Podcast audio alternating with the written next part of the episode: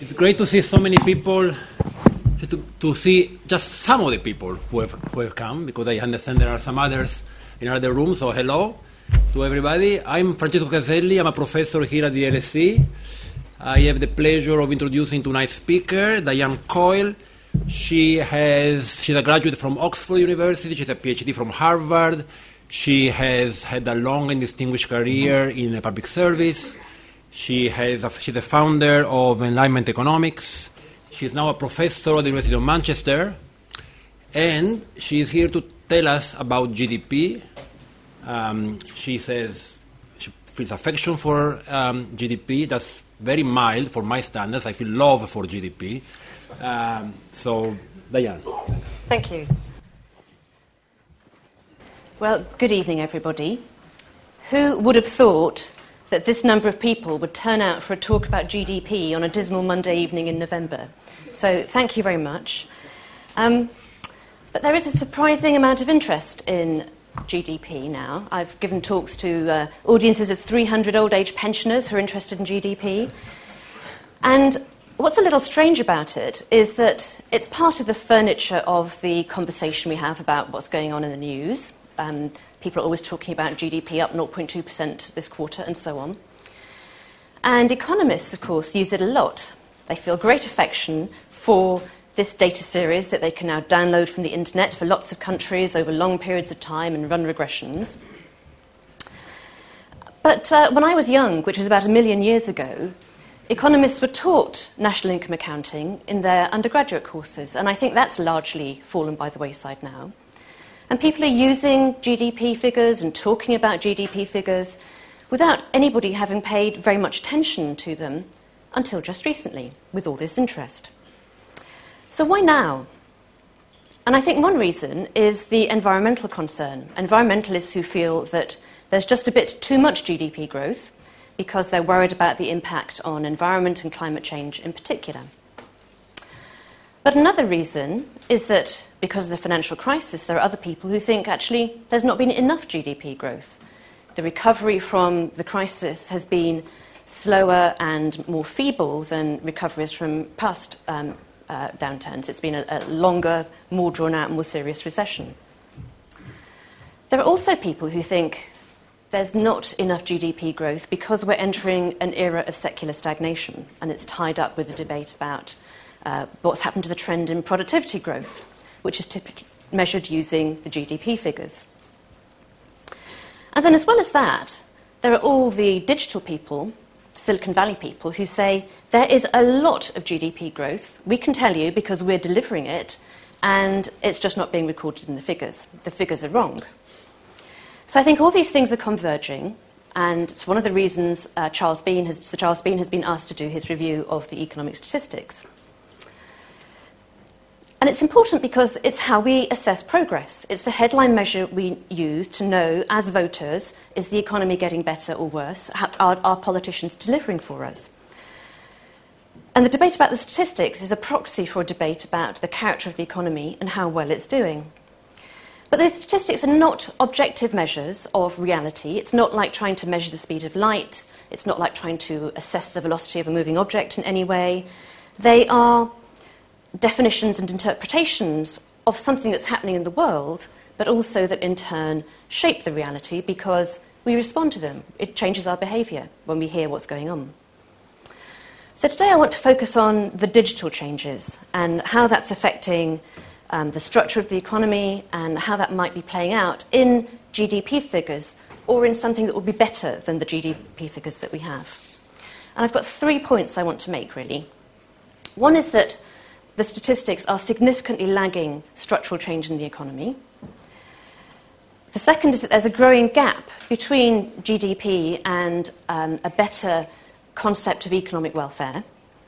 And the third is that the character of the digital goods in particular means that that wedge between GDP and economic welfare is growing, and possibly growing quite quickly. Now, statistics are for states, they're statistics. Um, and they reflect what governments want to know and think they need to know to run the country.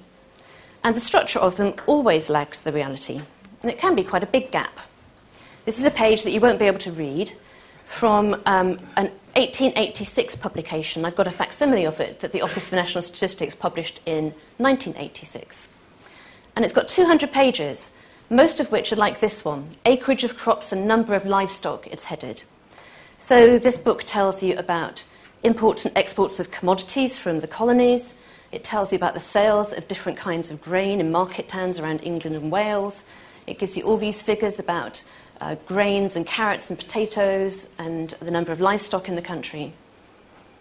Out of the 200 pages, there are 12 on mines, factories, canals, railways, and then a couple of pages on the public finances too.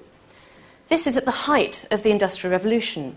It's a couple of generations since William Blake was writing about the dark satanic mills. And yet, the statistics, the gap between what they were recording and what was happening in the economy, had become enormous because it was a period of very rapid change. And everybody knew that. And at the time, uh, Parliament commissioned a lot of what were called Blue Book studies, looking at um, conditions in the factories, number of children working, and so on. And I think we have a similarly big gap now. The current statistic, the current framework that we use for our statistics dates from the Depression and the Second World War. And these two people were particularly significant in that debate. The guy on the right, I'm sure you know, it's Keynes. The guy on the left is Simon Kuznets. And in the 1930s, he and somebody in the UK called Colin Clark were the first people to put together an aggregate measure of the economy. They needed to do it because it was the Great Depression, and governments on both sides of the Atlantic, and indeed in other countries, wanted to know what was the extent of the economic management problem they faced in responding to the Depression. They had lots of figures. They had the number of bank failures, they had the number of steel bars that were being produced by the factories. Uh, they knew by that time how long the railway system was, the railway network was, but they didn't have an aggregate measure. They didn't know uh, what extent of action they might have to take to bring down unemployment or, um, or tackle the, the bank failures. And um, there was quite a debate about um, measuring that aggregate. It was the first time anybody had thought they needed it because of the extension of the democratic franchise. There had been vicious trade cycles in the 19th century, and nobody thought the government should do anything about it. So it was the first time that people had a concept of the economy that the government ought to, to ought to try and um, do something about. And Kuznets, in particular, had a very strong view about what this aggregate ought to be measuring, and he wanted it to measure economic welfare. So he said, for example, you would exclude advertising because people didn't like it. You'd, exclu- you'd exclude commuting. It was a, a regrettable necessity that people had to do to get to their jobs. You'd exclude other regrettables like policing or paying for defence. They had to be done, but nobody got any economic welfare out of it. His view, though, was overtaken by the demands of the Second World War, when the imperative very much became having an aggregate measure of the economy that could be used, and this is where Keynes came in. He wrote a pamphlet called How to Pay for the War. He wanted a measure that could be used to give the government on both sides of the Atlantic an indication of what was available to put into the war effort, and what consumption sacrifice domestic consumers were going to have to make to sustain the war effort. He wanted an activity measure. And in particular, the administrators in the United States wanted a measure that did not exclude arms spending because they didn't want anything that made it look like the war effort was harming the economy. So this debate was quite vigorous, and actually it lasted into the 1950s. But because of the wartime imperatives, Keynes won that debate. And the aggregate that we got, um, that was the forerunner of today's GDP, was much more an activity aggregate than an economic welfare aggregate. And some other key judgments were made around that time about what's called the production boundary what do you put in and what do you keep out of GDP. Um, one thing that, was, uh, going, that went in was government. The aggregate activity measure measured activity in the market at market prices, and of course, government doesn't have market prices. There was also quite a debate about which parts of government spending you could validly include because they were services to consumers, they were final, final goods and services, and which parts you ought to try to net out because that was just spending that had to be done, these regrettables, to sustain activity. Um, it proved too hard to do that. I mean, if you have a road that, you spend, that the government spends money on, how can you divide that into uh, what part of it is uh, people moving along the road for enjoyment and what part of it is people moving along the road for commuting? It's impractical. So all of government went in, but all of housework, home production, was left out. And if you look back at the um, old literature, it's quite interesting to see that there's quite a consensus that housework, home production ought to have been included, but they decided it was just too difficult to do, that you couldn't sur- survey all the housewives, it was always housewives, of course, and there weren't enough market prices for those services to be able to value them, even if you knew how much time people were spending on them. So housework got left out. And over time, of course, we just got used to these definitions, and people um, put behind them the debate that there had been in the 1930s and 40s about the kind of construct needed. Initially, all of the interest was in the level of GDP and the level of its components, because that was what mattered. What was left over um, after the war effort, after wartime spending? When the war was over, the interest was about the level of employment and the stability of employment. GDP grew up alongside Keynesian demand management and that well known equation that I'm sure most people know here C plus I plus G plus X minus M. And it was the level that mattered. But before too long, attention switched from the level of GDP to its growth rate. Does anybody happen to know the level of GDP in the UK? Anybody want to call out? 1.8 trillion. Well done, full marks. Um, but actually, it's not a very interesting number, is it? It's not one that we pay attention to. It's always the change that we pay attention to. But that switch from levels to rates of change actually had a very political cause. It was the Cold War. And uh, Khrushchev made a famous speech, the Russian leader, in which he said, Growth is the battering ram with which we will smash the capitalist system. This was the time of Sputnik, the, um, the, the Cuban Missile Crisis, and JFK and his uh, chair of his Council of Economic Advisers, Walter Heller, were very clear then that they had to focus on American economic growth, how fast it was increasing. And that growth target got written in at their behest into the founding charter of the Organization for Economic Cooperation and Development. And they had a target for um, 50% growth in GDP over the first decade of its existence. So there was a growth turn at that time. But it wasn't very long before people then um, started to have some concerns about focusing too much on economic growth. And it was the environmental critique. This very famous report, The Limits to Growth, was published in 1972, so only a decade after the switch to worrying about growth and not levels of GDP. And this critique was in the specific context of the environmental externalities of economic activity and um, the fact that those externalities are omitted from measures of GDP but are an important part of economic welfare. Now, very often economists will say um, externalities are important, the environment is obviously important, but GDP growth isn't meant to capture economic welfare. It's just a measure of economic activity at market prices. But that's not true. Apart from anything else, we use it as a welfare measure all the time, constantly, and anyway, why else would you ever bother to look at real GDP over periods of time or compared across countries? Because that can only be about economic welfare or progress in some sense. And I think very often people are quite muddled about the distinction. And you'll get statements like the ones from um, Hal Varian, who is chief economist at Google, who says uh, GDP is growing faster than the statistics show when what perhaps he does mean is that GDP excludes some things, in his case, all the digital activity. Um, in the environmentalist case, it would be that it includes some things. So it's uh, growing at a different, measured GDP is growing at a different rate from economic welfare. And we need to start to get that distinction more clearly into our minds. And the environmental externalities are certainly an important part of the gap between what we measure in GDP and a wider conception of economic welfare. And of course, they're negative.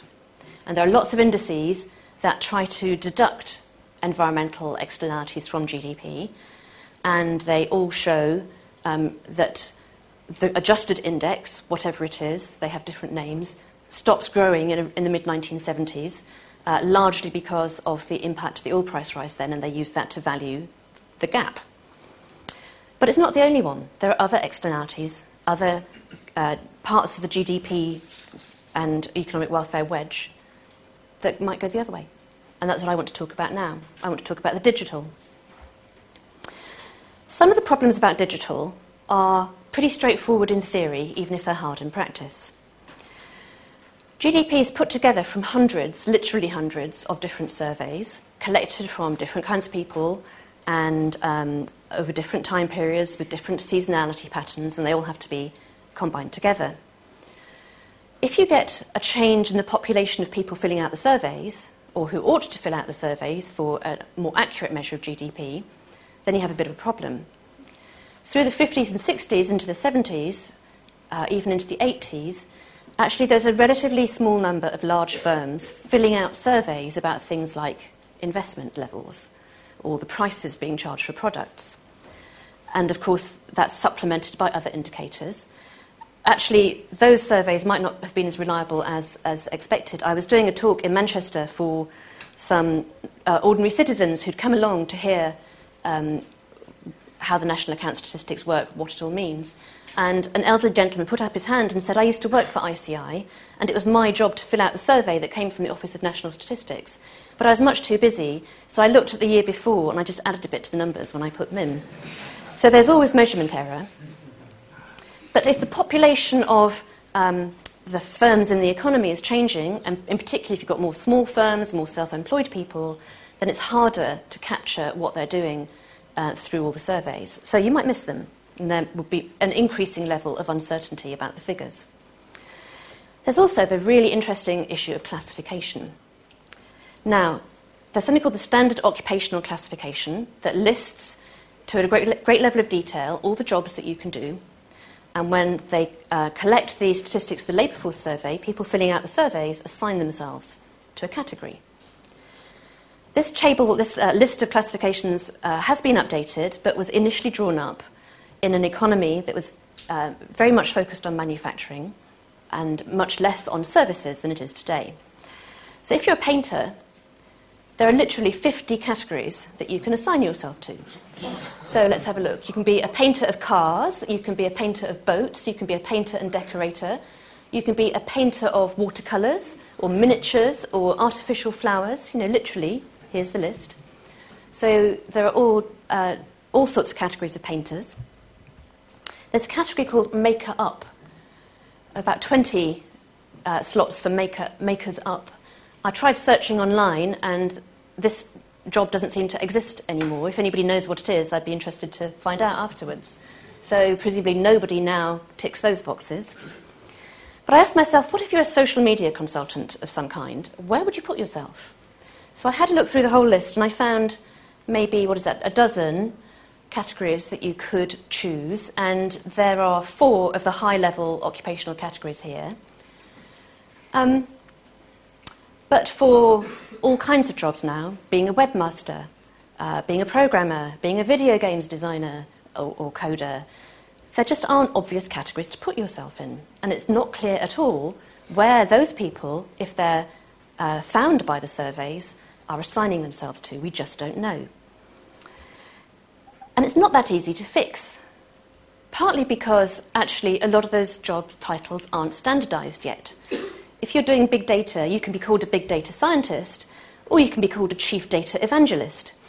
And we don't want a category for every title until, until the job categories settle down. So there's bound to be a bit of a delay in getting that fixed.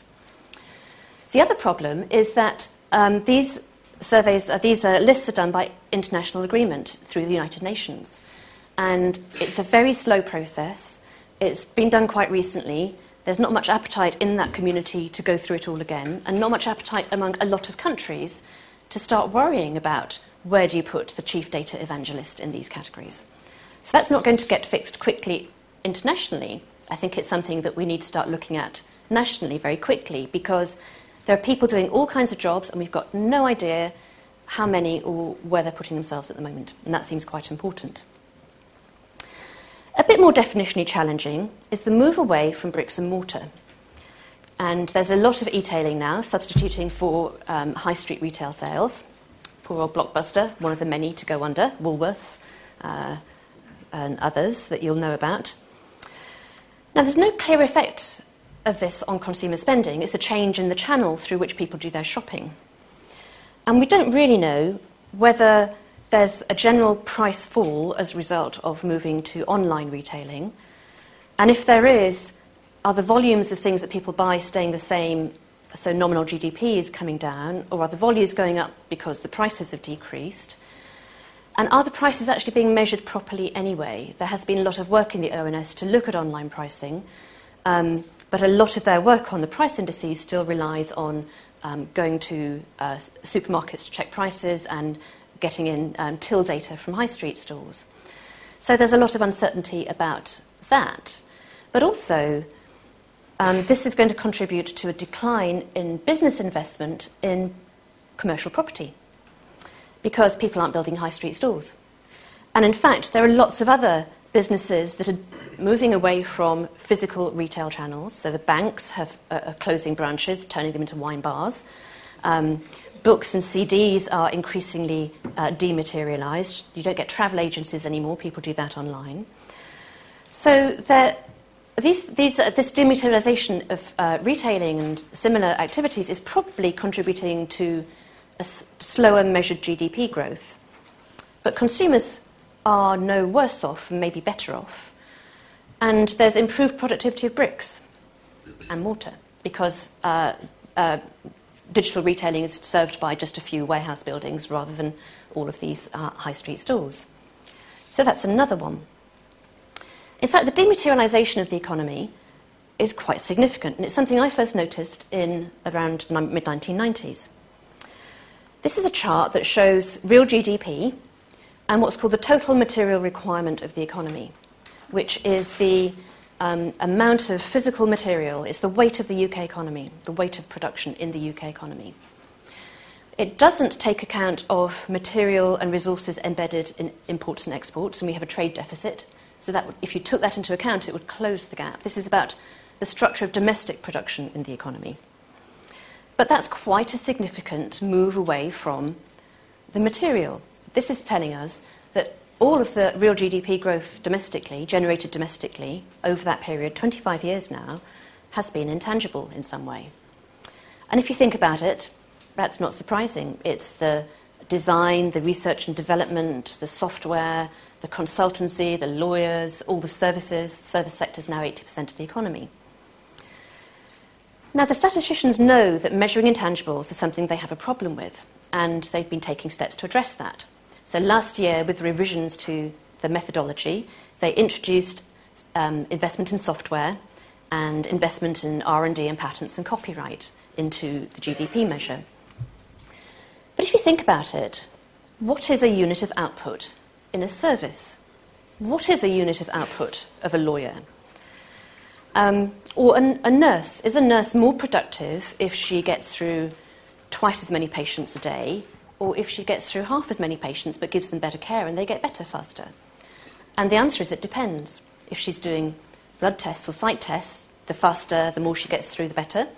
And if she's caring for very sick people, then the fewer she has to deal with, the better, as long as that care delivers better outcomes. And it's really hard to separate conceptually, never mind measuring, quantity, price, and quality in lots of services. So, what do businesses have in mind when they are uh, responding to the ONS surveys about the price for their services? A lawyer will give a billable hour measure, but what does that actually mean? What is the output of a billable hour? Now, the effect of um, innovation in particular is a long understood problem with the GDP figures. So, here I've got a picture of living rooms in 1895 and 2015. And they look pretty similar, don't they? You've got chairs to sit on, uh, you've got a flat screen TV in the IKEA catalogue, and a piano to stand around and sing in the 1895 version, but they look quite similar. But in many other ways, our lives have been absolutely transformed over that period, of course. We've got electric lighting, indoor plumbing, we've got uh, all the modern medicines, mobile phones, the internet. And even very trivial innovations, never mind things like uh, tamoxifen or mobile phones, are really valued by consumers. To give you a very trivial example, nylon stockings were introduced uh, by DuPont on the 15th of May 1940 in America.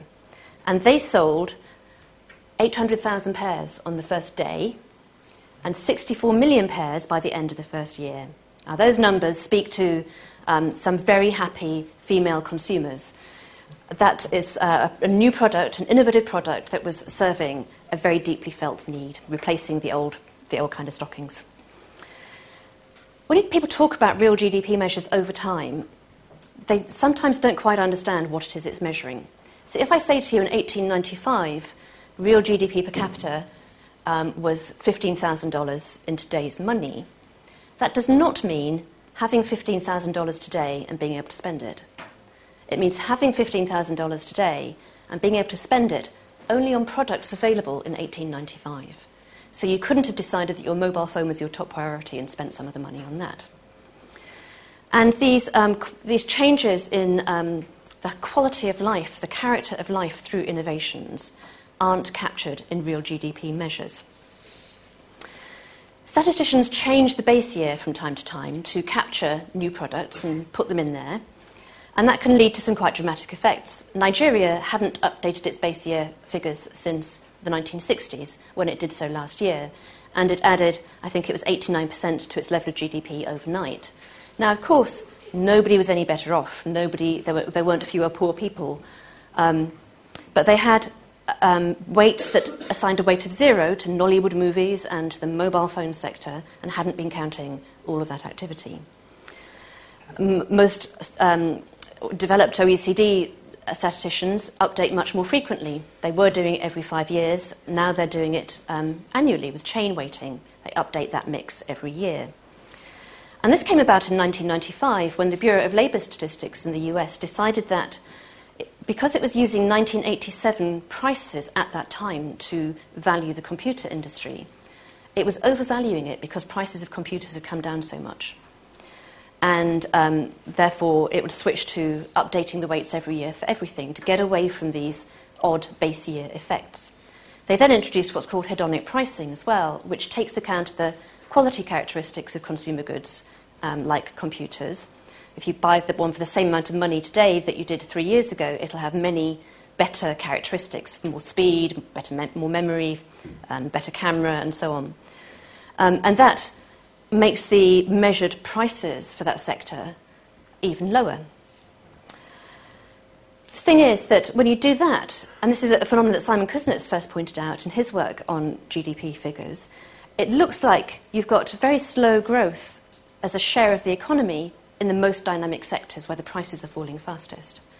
And there's nothing um, wrong about that statistically, but it really offends people's intuition. So, all the guys in Silicon Valley look at the American figures and see that the share of the computer industry in GDP doesn't appear to have been going up, and they know in their hearts that's wrong. Um, it's that intuition that's offended. So there are lots of measurement issues, but are, there's also the issue of consumer surplus, that, that, that, that, joyful women able to wear proper nylons instead of roll up stockings. Um, and that can be large. Consumer surplus is the gap between uh, what, how, how much consumers value a, a new product or service, what they would be willing to pay for it, and what they actually have to pay in the market. And if you've done the economics, you know it's that chunk um, above the market price and below the demand curve. That can be large. One of my favourite examples is Nathan Mayer Rothschild, richest man in the world when he died in 1836 of an ab- infected abscess on his tooth. And you ask yourself, if antibiotics had been introduced in 1836, what would he have paid for them? That would have been large consumer surplus. Um, this chap is on the International Space Station. Now, I don't know if you know this story, but his spanner broke and it stopped his experiment. And in the old days, they would have had to launch a new rocket to send him a new spanner, which costs tens of millions of dollars. And uh, they would always wait a few weeks to fill up the rocket with other things that they wanted to send up there as well. So lots of time, lots of lost experimentation, and tens of millions of dollars. This time, they emailed him some software code, and he printed it out on the 3D printer on board almost instantaneously. So that too um, is a qualitative change speaks to a very large increase in consumer surplus that isn't captured in GDP figures. It never has been, but there's a lot of innovation happening now. And my indicator of the speed of innovation is the price declines. And I've got two examples for you here. The first one is uh, by uh, Bill Nordhaus. It's the price of computer processing power. Moore's law is still continuing, this says. It's a logarithmic scale, so, it's an, so um, this isn't a constant rate, but a, an accelerating rate. Um, very, one of the most dramatic declines in the price of a new good that we have seen. But beaten, if you look at the right hand chart, by the cost of sequencing a genome. This is from the National Institutes of Health. And the white line shows you the pace of decline implied by Moore's law. And this again is a logarithmic scale. And you can see that there has been a much bigger decrease in prices for uh, genome sequencing than Moore's law would imply. And I could have, and I should have, because I'm from Manchester, have put the graphene price um, on here as well. Very similar pattern. So across a, a range of technologies, absolutely astonishing price declines. The GDP, di- by definition, doesn't include the consumer surplus that that's generating. And I think this also casts a light on the secular stagnation debate, which uses GDP figures to assess uh, productivity and isn't paying attention to any potential changes, any potential increase in consumer surplus. And if you look at past new technologies and look at how much they've contributed to GDP growth, it looks really small. People have looked at ele- electrification, they have looked at the introduction of the railways, and found it very hard to identify big effects on GDP growth. But electrification brought us mass production, it brought the possibility of the assembly line. The railways brought urbanisation because food could be brought into populations in urban centres. It didn't all have to be grown in, in the city. And the GDP measure just doesn't try to and doesn't capture that. So, at a time when there's a lot of innovation, that particular part of the wedge may be opening up. A special form of innovation is variety. And here's the yogurt section of a supermarket in New York. Uh, variety is a kind of innovation. Um, it's a, a better match of people's specific preferences to the supply available in the market, and nobody counts it. So I've put on the left here a list of things that the Dallas Federal Reserve Board counted in 1998, and I haven't found any subsequent attempt to count it. And between the 70s and the late 90s, they found uh, a lot of uh, proliferation of variety in the particular products that they looked at. There has certainly um, been a lot more since then, and we've got these kind of yogurt displays. Now, there is an argument about the paradox of choice that says that actually all this choice makes us worse off and you should deduct from economic welfare. And I think that's absolute nonsense. It's based on experiments where you put um, three kinds of jam in one bit of the shopping mall and 12 kinds of jam in the other bit of the shopping mall, and people will be more likely to make a purchase if they've got less to choose, fewer, fewer items to choose from. They are befuddled by an excess of choice. And that might well be true at an individual level. It obviously, there's a fallacy of composition. It obviously doesn't aggregate because there's no reason my three favourite flavours would be the same as your three favourite flavours. And you only have to see that to think about how would it be if we said um, there's too much choice in book titles, let's only sell the bestseller list. You certainly wouldn't be able to buy my book in that case, I'm afraid. Um, or uh, let's not bother introducing personalised medicines because that's too much choice for people. There's you know, clearly welfare from, from this variety. And that's not measured in GDP either. Now, this isn't to say there isn't digital hype, because there is. There is lots and lots and lots of free stuff, including the marvellous Manchester Policy blogs, which I hope you'll read as well as the LSE blogs. Um, but if there's a zero price, obviously the consumer surplus is large. But a lot of these are the result of a business model choice, and they're funded by adverts, which consumers don't like, and will even pay for ad blockers to stop. And if you try to impute a cost of the adverts, you find that actually there's a very little increase in economic welfare. Or they are cross subsidised by uh, freemium, by subscriptions from other people. So there's a cross subsidy between different kinds of consumers going on there.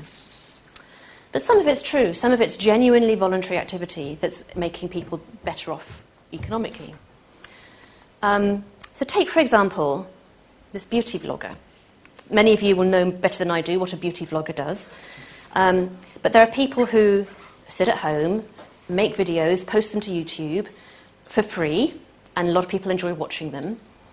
But they will hope that they will sell adverts around those, or they'll be asked to endorse products and they'll make some money out of it. Or there are people who will create Creative Commons software but hope to sell consultancy services around it. Or they'll do a TED talk and hope that that will help them get onto a lecture circuit or sell more copies of their books. So the boundary between these kinds of activities that are voluntary and paid work is starting to get a bit fuzzy. And I would argue that there's a good case to include some of the free, particularly things like free economic software or Wikipedia, into an economic welfare measure. And indeed, we include a lot of government spending that um, is is, paid for um, by taxes, um, which one might argue people object to as well. Um, but if you're including writing software for free, why not housework? And as I said, obviously, this is how I dress when I do the housework. Um, as I said, that's always been excluded from GDP because it was thought to be too difficult. Um, but now, there are lots of market services competing with home production. You can easily have somebody come in to clean your house and pay them, or um, you can pay for childcare if, you want to, if a, uh, both partners want to go out to work. And people are choosing a lot on that margin between home production and market production. Mean, actually, some of it, if you make a product, it's counted in GDP, at least in theory, because in many developing countries, growing food or making clothes at home is a, an important part of economic activity. So the products are included, but the services are not. So if you volunteer in the charity shop or the school, or if you do services like cleaning and cooking, they're, they're not included. But this margin is important, and actually, I think another margin is going to become more important as the population ages, which is substitution between home production of services um, by a human being, uh, market production of services by a human being, whose cost is going to go up, um, and um, production of services by a domestic robot, domestic capital. And these margins are very important policy choice margins as well, but we have a data blank on them. Uh, the ONS has done one survey of how much time people spend on housework. They are due to publish another one next year. But having them done every 10 years doesn't really help you get to these important choices. And it will all become much more important as we move more into what's being called the gig economy, this uh, beauty vlogging part time, or you have a job but you drive an Uber as your second job, or you rent out your spare room for Airbnb. The variety um, of uh, uh availability of products in the digital economy, I think, leads to another important bit of economic welfare that we haven't counted before, and that's matching. And I'm, I'm thinking about um, markets like exactly Airbnb and Uber. They're called various things sharing economy, collaborative consumption, but I think of it as being about matching. This is an example some of you might know about. It's Robert Jensen's well known study of the introduction of mobile phone masts around, uh, in different ports around the coast of Kerala. And the right hand chart shows the point at which the mast was introduced in each of the areas, and you can see that afterwards there's much less dispersion in prices. And his study found that there was also an increase in fishermen's incomes and a decrease in prices paid by consumers. Because there was better matching of demand and supply for particular fish, the fishermen could phone ahead to each port and they wasted less of the fish that they had caught because they would be more sure of selling them at the ports that they went to. A pure efficiency gain. And I think there's a lot we need to understand here in the um, Airbnb type sharing economy markets um, are people, are they directly substituting for existing activities or are they extending the range of choices? Is Airbnb only a substitute for hotel rooms or is it actually adding kinds of accommodation and experience that weren't available otherwise? So that people, for example, who've got small children who don't want to stay in a hotel and don't have that kind of money will now take a trip that they wouldn't have done otherwise. Um, so we have, we have very little data on this. So I've gone through a number of reasons why the wedge between GDP and economic welfare might be um, increasing. And there's one last one I want to talk about. I'm probably out of time. And that's network effects. Um, it, kind of echoes the environmental critique in reverse. It's about an, an externality. The environmentalist said you're excluding the important um, environmental externalities which affect economic welfare. But we're also excluding actually all other externalities too. And these network externalities are very important in the digital economy. Um, you know, GDP um, rests on assumptions about markets. that we know are not true in real life, and particularly excludes all the traditional market failures. It doesn't include any externalities. And in the knowledge economy, there are multiple externalities. There's not just network effects. There is the fact that the social value of knowledge greatly exceeds the private value of knowledge, that uh, ideas are non rival in use, they're a public good, that they're often an experience good. You don't know whether you like them until you've tried them. And then the network externalities, too. So there are quite a lot of reasons why you might think that in uh, these kinds of markets, there are multiple market failures, and the gap between GDP and welfare is getting bigger. Now, there are lots and lots of other issues that I could have talked about. I could have talked more about the importance of measuring assets, another part of what environmentalists complain about. Uh, famously, a natural disaster increases GDP growth because we count the reconstruction cost, but we don't count the, um, the value of the, of the lost assets. Um, I haven't talked about um, globalization and whether or not having a national framework for these statistics is as useful as it, as it used to be. I think it's time for actually quite a big rethink about how we understand the economy and therefore how we count the economy. And uh, I want to end with this quote from John Hicks, who took part in all the debates of the 1940s and 50s about what kind of measure we should be using. Um, as economists, this is the main product that we're selling to people. It, it absolutely dominates political debate. Uh, before the election earlier this year, um, all of the newspapers, depending on their point of view, were interpreting the GDP growth figures in their particular way. We have a responsibility for the quality of the product, and now I think it's time for a rethink. Now, I've probably gone a little bit over, but I hope we've got some time left for questions and comments. Thank you.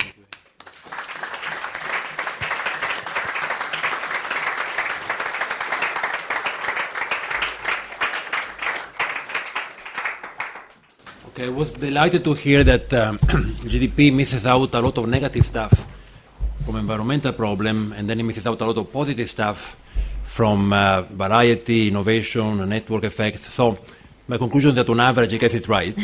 uh, now, before we go to, uh, to questions, I, I do want to say that uh, Diane will be signing her book outside this room uh, at the end, if you are interested and you can contribute to the expenditure side measure of GDP by buying it. Um, okay, any questions?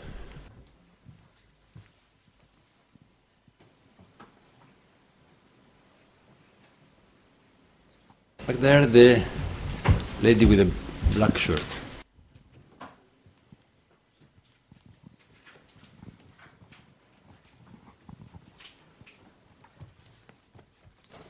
Hello. Um, I just wanted to um, question you saying that GDP is only really thought about by governments because they're looking at um, welfare. And I feel that GDP be measured to look at how you can um, expect growth in the economy so you can spend now, so there'll be further tax receipts in the future. Do you think that's relevant so GDP still matters? Obviously, um, the government cares a lot about the tax base and tax revenues, and um, that's one of the reasons actually the globalization and looking at a, an international framework for statistics is important because of all the activities of, of, multinationals. So I think that's certainly true. And the origins of the national accounts, way back in the 17th century, were all about measuring how much tax the monarch could raise to fight wars successfully. So I think that's correct. Um, but I think I think the, the, growth of the, GDP, the growth of GDP is a central part of the debate that we've been having. And actually, the statistic that matters has changed over time. In the um, 1980s, it was the unemployment rate for a while, it was balance payments for a while. But there becomes some, to- some single figure that becomes totemic for the public for the political debate, and also for financial markets. At the moment, I think that is the quarterly change in GDP, which of course is nonsense because the margin of errors are so large that they, they swamp the quarterly figure. And the Bank of England chart projecting GDP actually backcasts the uncertainty. So at the moment, they're 90% sure that growth is between 1.5 and 3.5%, which is quite a wide range. Lady, lady there? Up there? Both at the back. Yeah. Uh, I'm from India and uh, from the Skill Development Ministry. Uh, we use uh, national statistics, that is NSSO, which is quite related to the ISCO, which is the international statistic uh, for job cl- classification. So, um, so I was a little surprised that you know that we don't have standardization in uh, job classifications because um, what are we using uh, if if there is no standardization? And why can't the same ISCO uh, be used for uh, GDP calculation as well? And how, why can't we keep that updated? The, the classifications do get updated, but they get updated at um, long intervals. And there are just so few service sector categories compared to manufacturing categories in any of them. And as I was saying, a lot of these service sector jobs in the digital sector are, are new and not standardised. And actually, you can't ask stat- statisticians to develop a classification until you get to that point of being able to standardise them. So I think that lag is, is inevitable. Um, but it means that I think we need to sup- supplement the classifications with additional work on exactly what kinds of jobs people are doing. Gentleman in front here. Uh, how can we uh, standardise the digital industry, uh, the kind of di- jobs in the digital industry, for example, considering the fact it moves so quickly? Um, so, for example, the um, IT world of 20 years ago is completely different to as it is now. It's virtually unrecognisable. Uh, the rates of growth are astronomical in the size of the internet and the number of websites. How can we measure it accurately? Well, I- don't think we can at the moment. It's the, it's the same kind of replies to the one about standardising the job classifications that, that we just can't. In fact, when I um, started doing econometrics seriously, I had to program in Fortran to run regressions. There was only one statistics package available, and it didn't suit what I needed to do. And I discovered last week that actually um, NASA needs Fortran programmers because they can't find anybody to hire to update certain old bits of code they have. A lot of the banks have a lot of code, code written in Fortran and COBOL, and they too can't find people to update that. So um, perhaps we ought, oughtn't be too fast in updating these things. But I think it's just going to take time. They're not standardised yet, and it will take a while. Um, hey there. Uh, if we want GDP to be a more accurate measure of um, economic welfare, um, is there an argument that there are some uh, products that we should discount from GDP measures based on judgments about the welfare they bring? So I know you mentioned advertising was meant to be discounted originally. Yeah, that's a very interesting question, and I don't quite know what I think about that. The um, assumption or judgment that advertising is negative for consumer welfare is um, really well supported in the early literature. Uh, Nikki Kaldor was another economist who was very clear that it harmed consumers to see advertising. What makes that particularly interesting is that governments are now keen to use advertising techniques in implementing policies, nudge policies. And that's popular, and it looks like it can have some good results. Makes me quite uneasy, and um, I think speaks also to this question that you raised about, about the judgment on that. But it's not just advertising, there might be all kinds of things where people come to different judgments. And that's one of the arguments for not having a single measure, but breaking down the statistics into uh, a range of measures, a dashboard of measures. And I have some sympathy with that too. Trouble is that there are lots of dashboards, and they've got lots and lots and lots of indicators in them, and you can come to any conclusion you like from looking at them. So I think we just have a lot of work to do to think about what do we actually mean by economic welfare, and how do you make the value judgments more transparent than they are at the moment.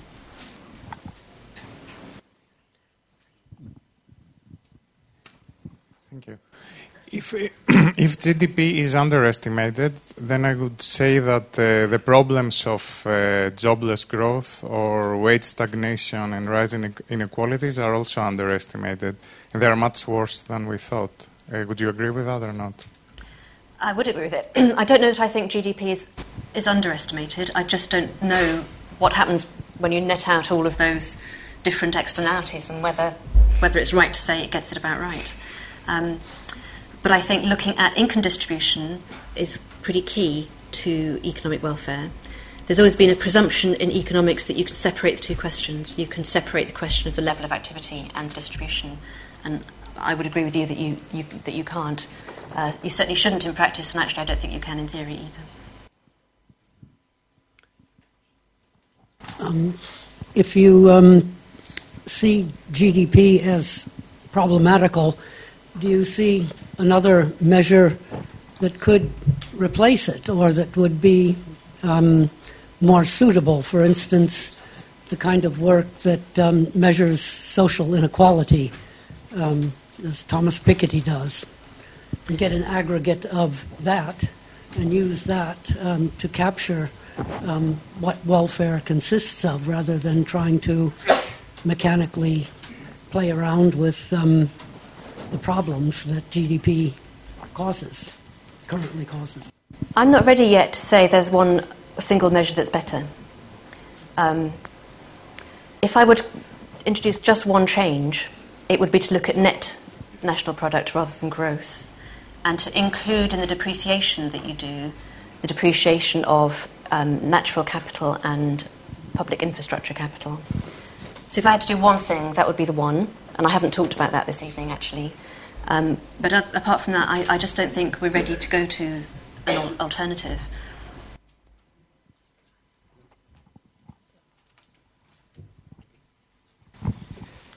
Isn't there a problem in that when we when different organizations use a measure of GDP, it's kind of subjective on what they need it to do. So a couple of years back, when the EU was calculating uh, income for its constituent members, they included uh, criminal activity and prostitution among them, and lo and behold, the UK's contribution to the EU went up after that. Um, isn't there a problem that we should we haven't got like a harmonized index of GDP?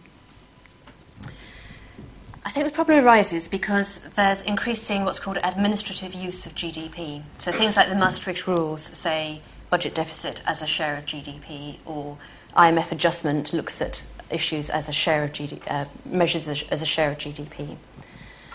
And that should make us really uneasy because there are so many judgments and so much uncertainty around the figures. I mean, the margin of error on the level of GDP is enormous. So to pin um, austerity measures for the Greek people to the budget deficit as a share of their GDP doesn't really concerns me a lot. And actually, the use of GDP relative to the output gap in monetary policy, uh, when the output uh, potential output is even more judgmental than, than GDP itself. So I think that's I think that's the problem. Really, it's the way that they are used. And of course, you're right, introducing the illegal activities gives us the absurd position that we, we, try to estimate prostitution. And I don't think the statisticians are going around the red light districts with clipboards. They get the data from police forces, so who knows what the quality of the data is. And how much do you charge for that service, madam? Um, but we're not, we're not counting home production, which is a really important part of, of, of economic activity and economic welfare. So it is absurd. But the most worrying thing is the way that the formal GDP figure is being used. And you're quite right about the incentive, incentives to make it bigger, to make your budget deficit ratio look smaller. Um, I was very happy to hear you mention briefly natural capital. I'm just wondering, I, I, do quite a bit of work with ONS and Treasury at the moment, trying to look at how we might start incorporating natural capital. Um, and two big debates come forth. One is, do we really want to include a capital measure in a flow account?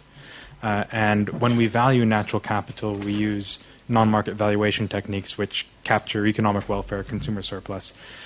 How well does that uh, mesh with the SNA processes?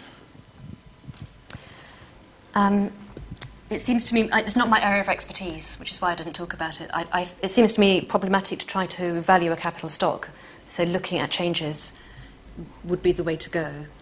Um, and well, as you will know better than I, those valuation techniques have their own problems. And the question is really the, the classic question is some number better than no number?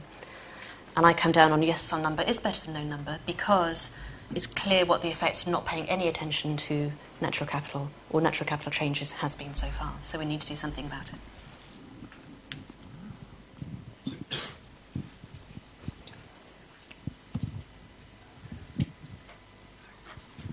Um, what is the ideal GDP growth rate?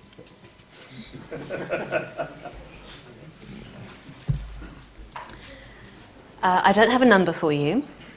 Um, People who say it's zero, like um, Tim Jackson, caricaturing him a little in, at Surrey, um, seem to me to forget that the really important thing about growth is innovation.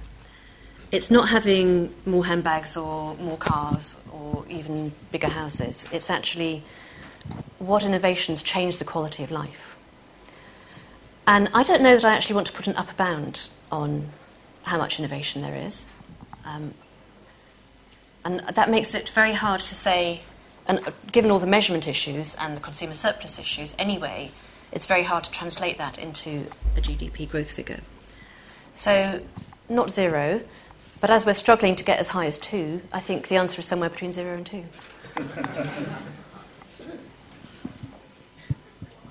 But can I ask a question about that? Because I always wondered. I don't think you're allowed to ask questions, are you? Sorry, just one. Um, so you, you mentioned innovation, and innovation means productivity improvements, among other things. And uh, there is something like Okun's law, or used to be at least, that links um, uh, unemployment changes to growth changes. And one, one, I, I always wonder whether one of the problems with the zero growth argument is that it implies unbounded increases in unemployment. Yeah. And what do we do with all those people? Yeah. Um, I, think it, I think that's right. Um, but obviously, the character of what we think of as work has changed over time. So innovations seem to bring uh, new kinds of work in them, and that's the experience every gener- gener- generation has that their mum doesn't understand what job they do. And that's because of innovations. If you've got anything to do with computers, your grandma has no idea, and it looks like quite fun to her compared to working in the factory that she worked in. So, so yes, I agree with that, but I think work, work itself continually gets redefined with innovation.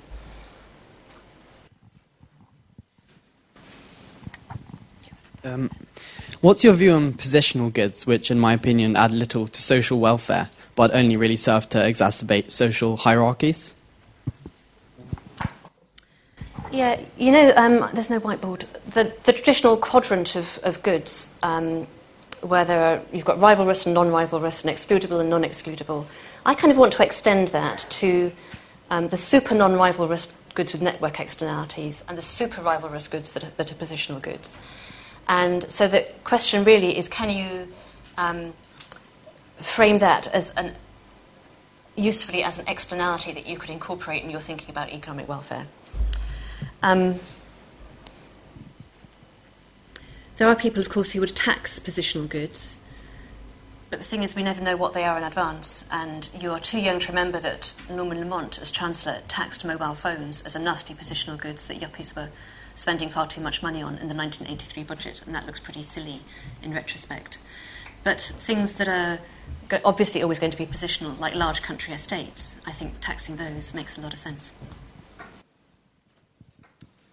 I wanted to. I wanted to uh, defend the zero growth environmental position for, for a moment. Um, you say that the most important thing about that, that that argument misses is that what's important about growth is innovation, and I think the the argument looks at the way GDP's measured and all the all the things that you said in your talk about how GDP misses how innovation makes life better, and then um, says, okay, well, we can still have innovation with the zero rate of growth, and we could maybe even still have relatively good employment or as good as we have now and, and, and work less. And I was wondering if um, you think that we need a number to, to grow, we need a, a, a, a number, a way of taking into account these innovations that make life better and, and including them in our GDP and, and growing that, or if we could say that these things aren't, aren't measurable. Um, I think the argument makes a lot more sense if it's reformulated in some way. And doing it, doing it in terms of GDP gives you the kind of absurdity that if somebody has a fabulous new innovation, you've got to take something else away to preserve the zero growth. But if you can do it in a way um, that looks at not the total material requirement but the resource footprint, and if you formulate it as the resource footprint of economic activity needs to not grow, then that strikes me as a much more persuasive kind of argument. But that's not typically how it's presented.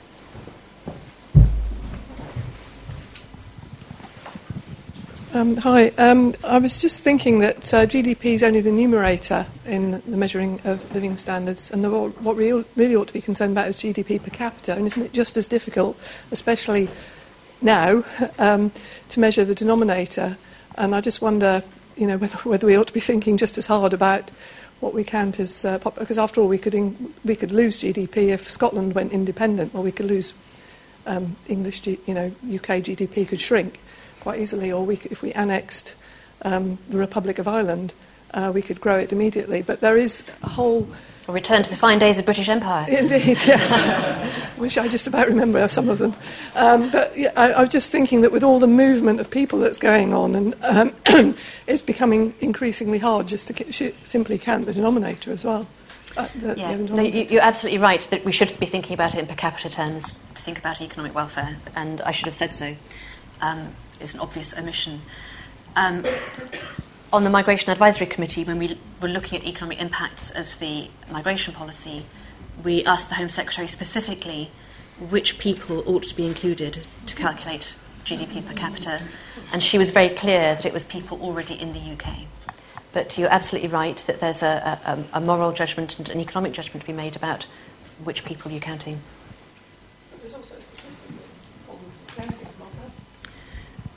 Well, there, there are errors. There are errors in the census, but we do have a census, and it's thought to be the best way of counting people. Maybe a couple more, and we're losing our audience bit by bit.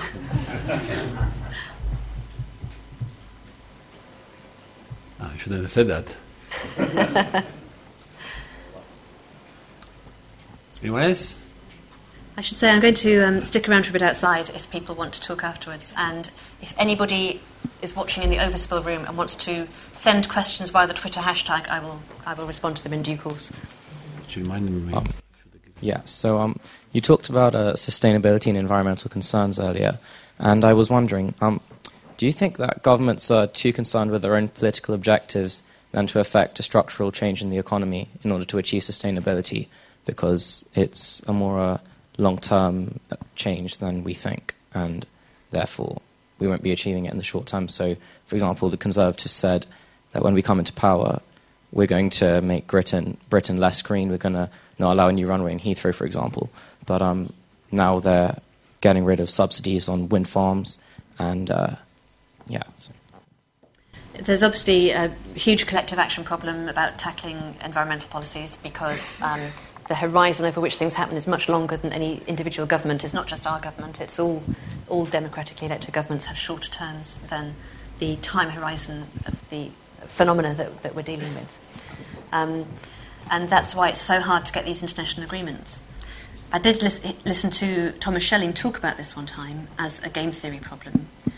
And he said he thought a big part of the problem was that the focal point of the game was something that was really hard to measure and could only be measured long in retrospect. So the two degree warming, um, there's some disagreement about how to measure it at all, and you only get the figures long after the actions um, that affect them. So his argument was that you can help that collective action problem that you're talking about by switching to a, a different kind of, of um, mechanism for all these international agreements. Okay, I think we can call it a night for now. We Please join me in thanking Diane Thank again.